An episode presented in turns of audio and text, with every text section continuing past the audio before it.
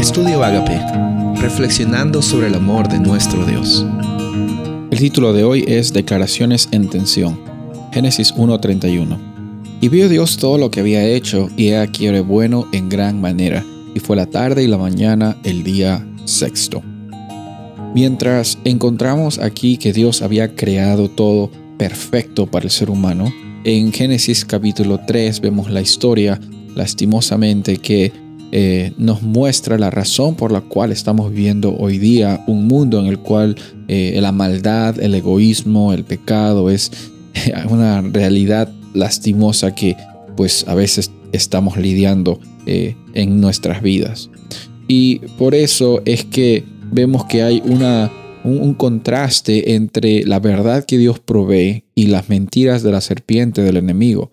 Por un lado, Dios eh, les da la oportunidad a que Adán y Eva, los primeros seres humanos aquí, eh, tengan una vida plena, una vida con abundancia, una vida con propósito, una vida con la identidad de ellos como siendo imágenes de, del Dios, de Dios. Y, y, por eso encontramos por otro lado el, la serpiente tratando de, atacar esa realidad, eh, tratando de eh, poco a poco desprestigiar el carácter de Dios, mostrando que Dios es injusto porque les dio una regla injusta de que no coman de este árbol de ciencia del bien y del mal.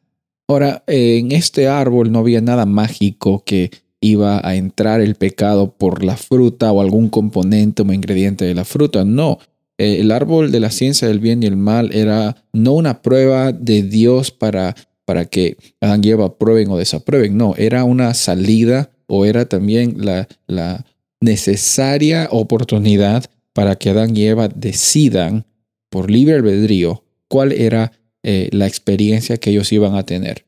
Confiar en las palabras de Dios y vivir bajo la identidad y el propósito que les había sido brindados, o por otro lado, ellos hacer su propia eh, idea, su propia experiencia, su, propia, su propio concepto de qué es el bien y qué es el mal, y no confiar en, en lo que Dios había provisto para ellos. En otras palabras, en el, por medio del libre albedrío, Dios establece este árbol para que Dan y Eva decidan si es que quieren seguir sus propios caminos o la experiencia que ellos habían sido creados por el Dios, que era el Dios de la creación. Satanás entonces empieza a atacar esa realidad. Y eso es lo que hace muchas veces en nuestras vidas. Nos hace sentir de que Dios es injusto, de que Dios es malo. Pero Dios sabe lo que es lo mejor para ti y para mí.